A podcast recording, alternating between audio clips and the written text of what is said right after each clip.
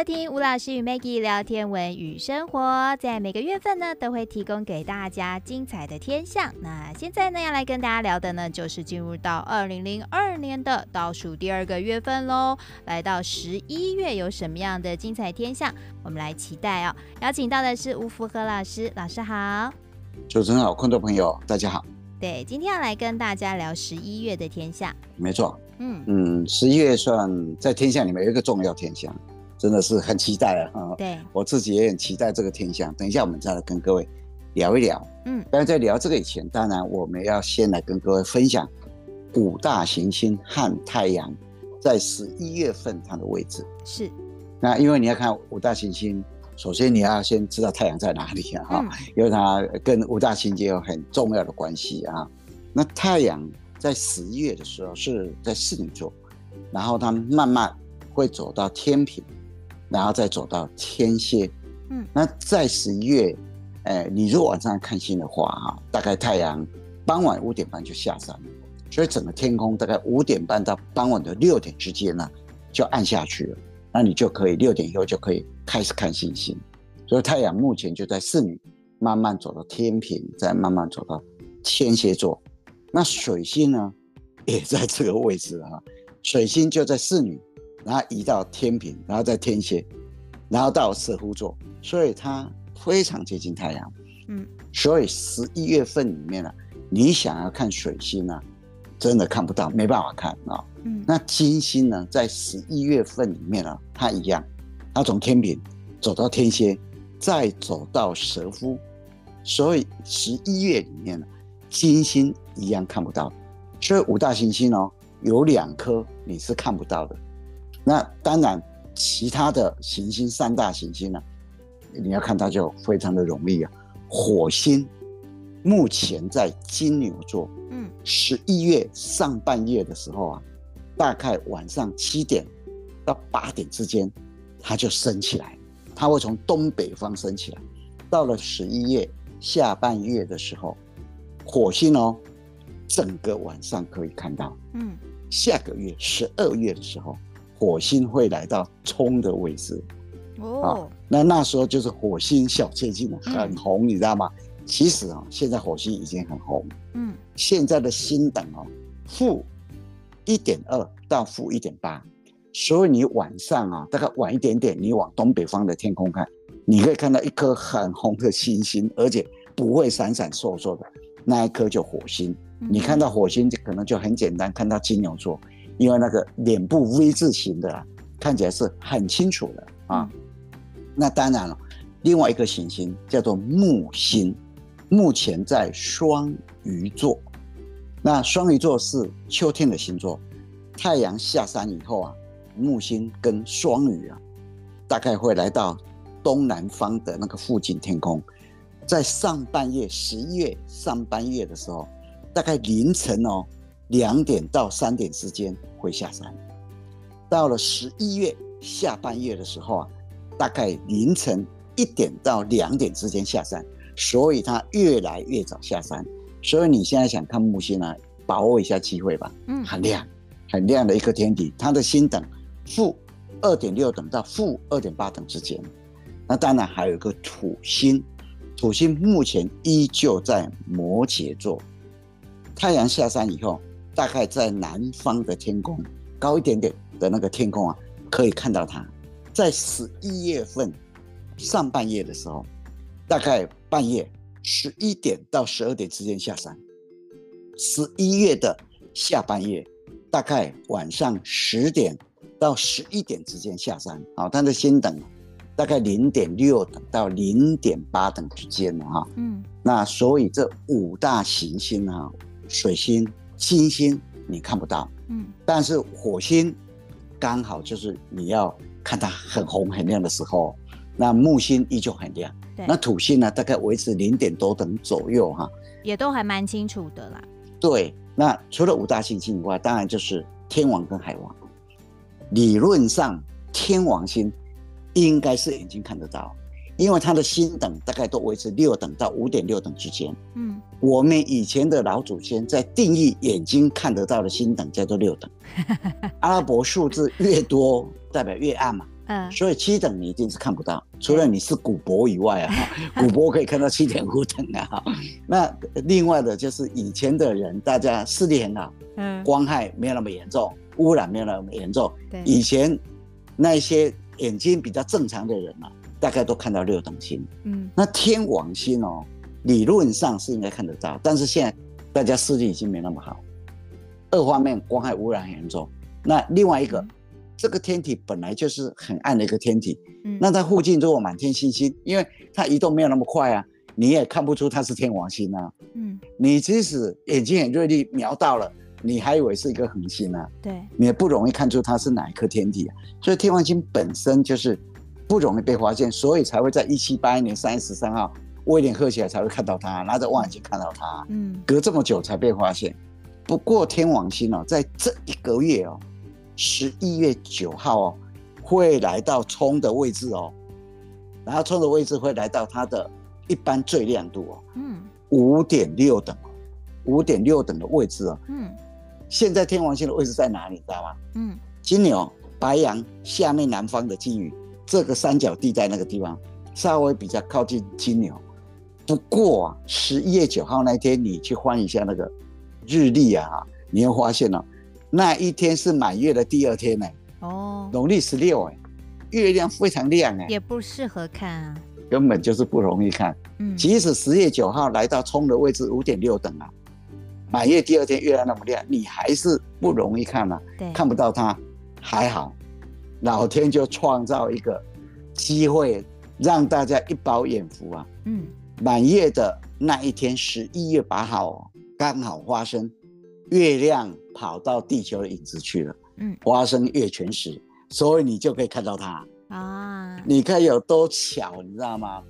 所以哦，你会看到有一些媒体啊，哈，发布出来的消息啊，说哇，在台湾，西元一千六百年以后，在台湾从来没有看过发生月全食，还有把天王星给挡住了，那从来没发生过，当然没发生过，为什么？因为那时候望远镜也没出现了，大家也不知道啊。那时候也不知道 天王星啊。对，而且哈、啊，我发生月全食本来就很难得啊。嗯。今年产生两次日偏食，台湾都看不到；两次月全食，五月十六号台湾也看不到，这一次十月八号才看得到，所以本来就很难得啊。又发生了月全食去挡住天王星，哇，这有多难得，你知道吗？嗯。那刚好有一个月全食，月亮被挡住了以后啊。然后天王星就在旁边，刚好有一个指标在那里，告诉你旁边那一颗就天王星，你刚好就可以看啊，一个目标可以看。所以你只要拿着双筒，用一个支撑架，然后等一下我们会跟各位分享，在月亮的哪个位置啊，你可以看到天王星。嗯，所以你看有多巧，真的很巧。虽然呢、啊，今年呢、啊、有很多奇奇怪怪的事情呢、啊。这个也算一个怪事，你知道吗？真的，特别的天象，对，特别的天象啊，得的一个特别的天象，所以我们要来跟各位分享。嗯，我们刚刚有跟各位分享过，今年有两次月全食，嗯、一次是五月十六号，在台湾看不到，还有一次就是这一个月的十一月八号。那十一月八号这一次台湾看得到，嗯、而且是月初。带时，什么叫月初带时？月亮还没有从东方升起来的时候，它就产生月食的现象。所以月亮一升起来，你就看到，哎，月食现象已经发生了，就这样子啊、嗯哦。我们来看一下啊，一个天体不会发光，挡住一个会发光的天体，像太阳。那不会发光的像地球，地球不会发光，太阳会发光。那地球挡住太阳的光以后啊，在地球的另外一侧会产生两个影子，一个圆锥状，完全黑暗的，我们叫本影。那圆锥状的周边呢，有部分光线进来的，我们叫半影。那月亮绕着地球转，它不是平面在转哦，它是有点角度的哦。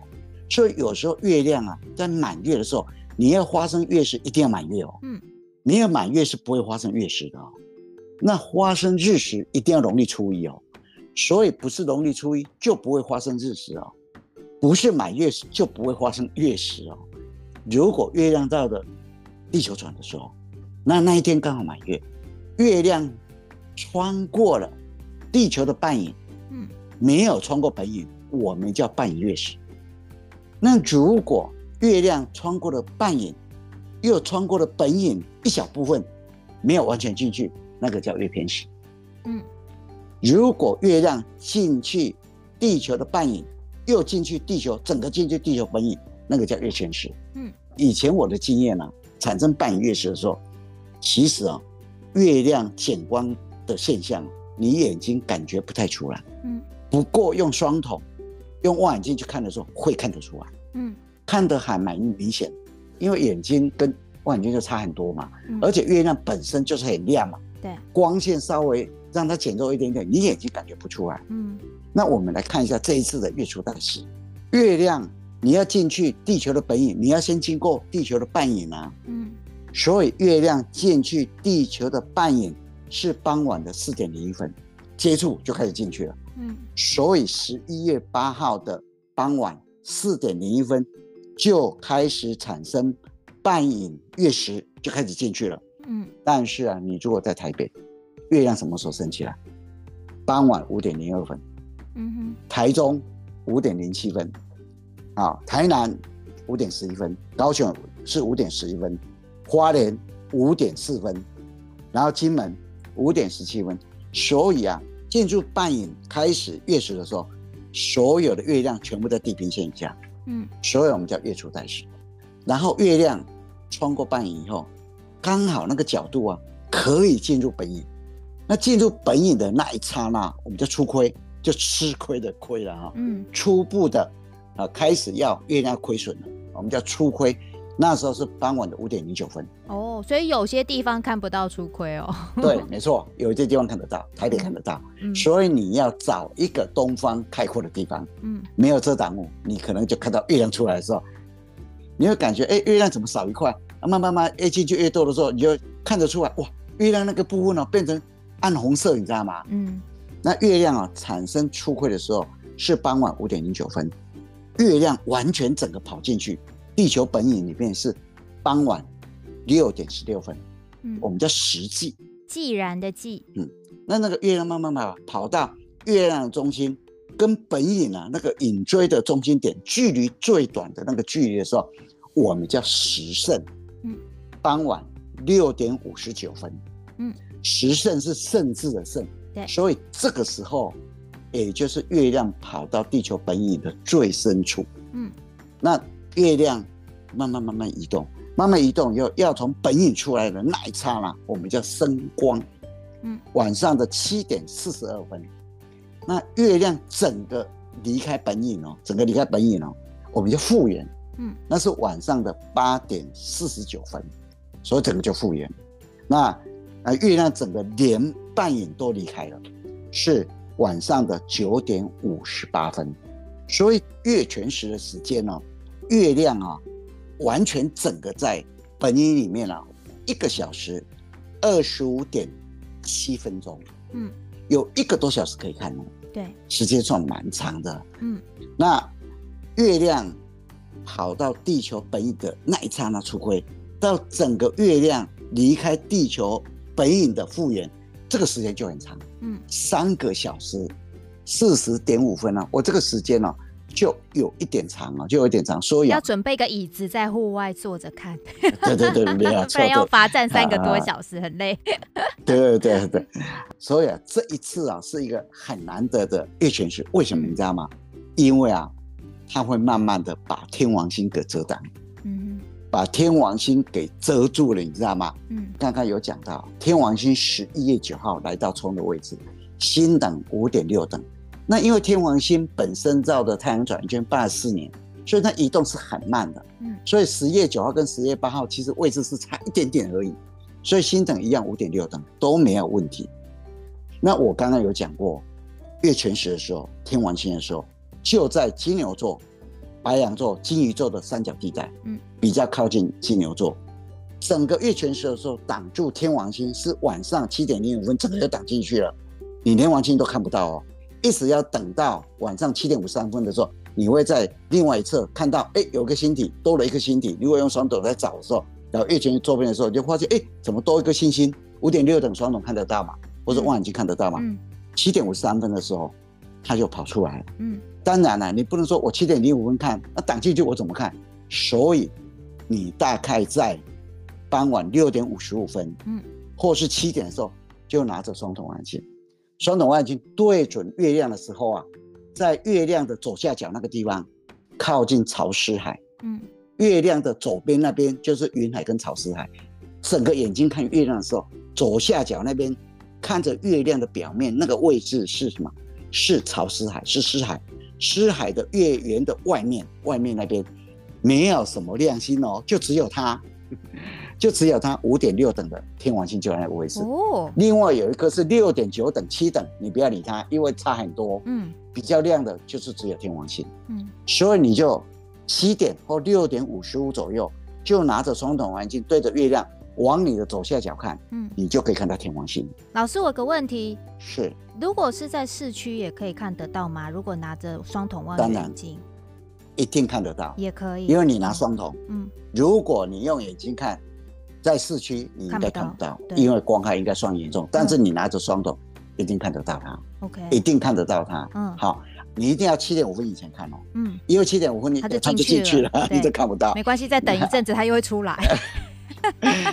等好一阵子了，到七点五十三分的时候，嗯，所以你大概七点五十三分以后，嗯，你就对着月亮，换正对着月亮的时候，右手边，右手边，右手边呢，东边那个位置有个地方啊，不是维纳海，是维纳海下面有一个叫做丰饶海，丰饶海，就维纳海的下面，维纳海的下面有个丰饶海，哦，就在丰饶海的旁边。丰饶海旁边呢，你会看到一颗五点六等的星星，那一颗就是天王星。那这时候背景会有其他的恒星吗？没有，也没有。哦，也没有背景其他恒星，所以很容易辨别。嗯，所以啊，千万啊要把握一下这一次的机会。那当然啊，月全食大家就有很多想象嘛，说什么。什么血月啦？嗯，对，就是看看就好了啦，听听就好，当个参考吧。如果常听我们节目都知道，就是其实这是那个光线的问题嘛，哈，老师要解释。光线哎，折光的问题，嗯，就是这样子。因为本影本身就是完全黑暗的，理论上月亮进入本影里面，本来月亮是看不到的，对，就跟日全食一样啊，嗯，月亮把太阳整个挡住了，那月亮跑到地球本影，啊，本影是完全黑暗的啊，所以。理论上是这样子啊，但是啊，因为地球有大气层嘛，嗯，太阳光经过大气，它的折射以后啊，折射力比较大的，好就被偏到天空去了，嗯，所以像蓝光啊这种光啊，它的折射角很小，折射力很大，所以就偏到天空去啊，天空就蓝蓝的啊。但是红光啊，它的折射力小啊，它折射角很大，就折到本影来啊，哦，啊，月亮进去的时候刚好就照到了什么？月亮的表面啊，嗯，那那个光啊，进来这里的时候，那就因为只有红光嘛，看起来就是什么哇，颜色很暗红，你知道吗？暗暗对，暗红的，你看起来就跟血的颜色一样啊。嗯，然后大家就开始哇，感觉很毛啊，然后世界上又每天就发生很多奇怪的事情呢，就结合起来。哇，什么灾啊，什么灾就出现了。其实还蛮好看的，我觉得那个暗红色的月亮蛮好看。嗯，对，真的很特别。对，所以一定要看。对，一定要。我觉得要看。而且这次有那个天王星，实在是太太太难得了。我也没看过天王星，太吸引人了。对啊，我用天文馆的望远镜我看过了，因为以前冲的时候，我们会天文馆的望大望远镜来看嘛，哈。当然，这个时候我一定双手守在外面，拿一个支撑架，对，不然像跳舞一样跳来跳去啊。那个支撑架，得要看一下它，真的，就太难得了，你知道吗？对对对。大家把握。最近这一阵子木星不是很亮吗？我很喜欢拿着望远镜看木星，其实是在找旁边的木卫比较亮的木星的卫星。其实用望远镜看就很清楚。不过真的就像老师说的，要用一个支撑架，不然哦，因为那个。其实它相对来说，在那个视镜里面还是小的，所以你手真的是你呼吸那个星星就是一直晃，一直晃，一直晃，会看不清楚，啊、然后头很晕，像跳舞一样、啊。对，所以要要有一个支撑架，这个是很棒的一个建议。真的。好，那我再补充一下哦，几个天王星被月食遮掩的重要的时间点。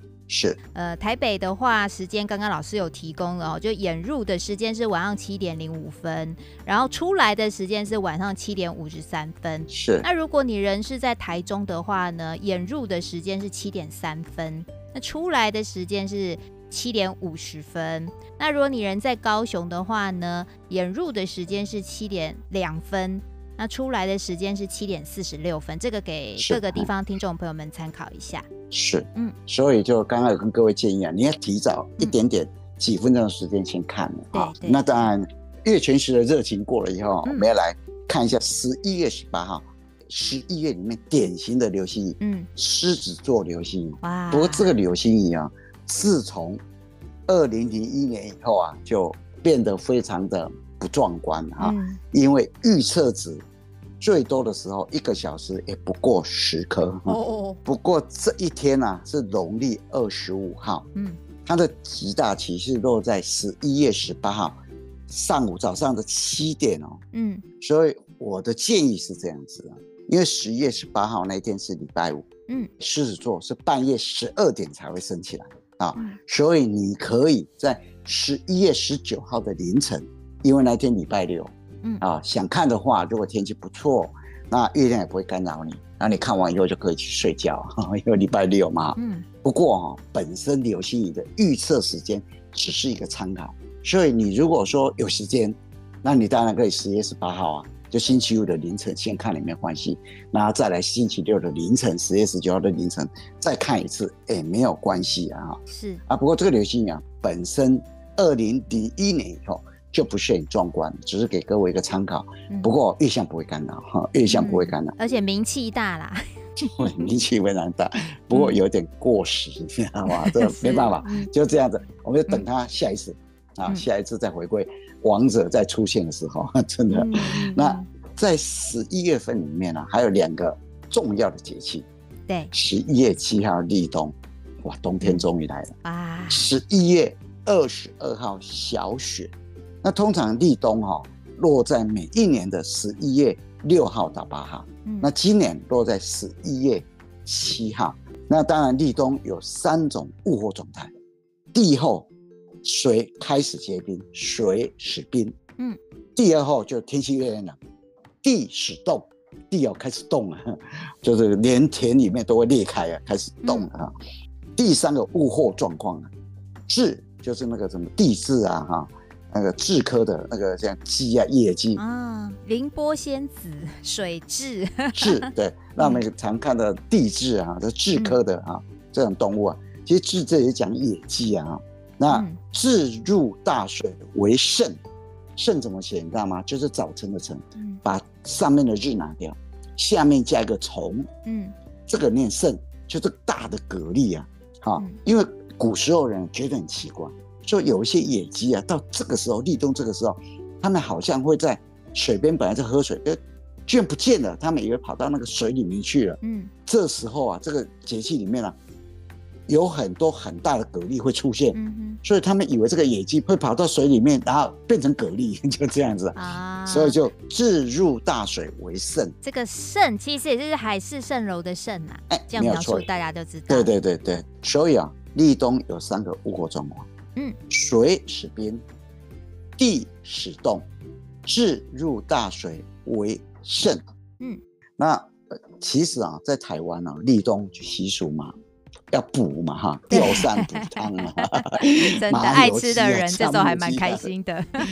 对对，食前大补啊，就这样子。嗯，不过在立冬啊，台湾有一个俗语啊，立冬收成期，鸡鸟卡会体。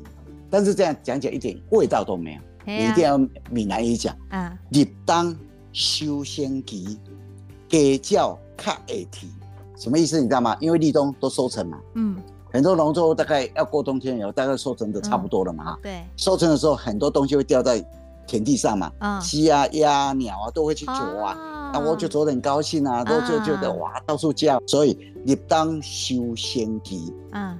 给叫卡会体这样子，哎、欸，这时候去田里，说不定环境质也会比较多 哈。对对对，哎、欸，这个这个有可能啊，非常有可能啊，就这样子啊。嗯，那当然，十一月二十二号就是小雪。嗯，好，小雪通常小雪都落在十一月二十二到二十三，啊，今年就十一月二十二。嗯，好，那温度就开始下降，甚至会降到零度以下，嗯，对吧？开始下雪。在台湾的话，要高山吧？对，那小雪当然也有三种物候状况。第一个，红常不见，就是那个啊，七色彩虹在天空出现那个红啊，嗯，那个就不会再发生了。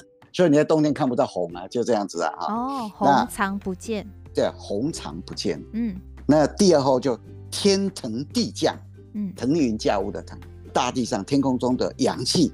继续上升，嗯，地表的阴气下降，就隔开了，嗯，所以叫天地不通，所以叫天腾地降，嗯，那第三个物候状况叫闭塞成冬，万物都失去了生机，嗯，叫天地就闭塞，而且就进入了严冬哈，就这样子哈，嗯，有时候到了小雪的时候，几乎就听不到雷声哦，嗯，不过现在啊。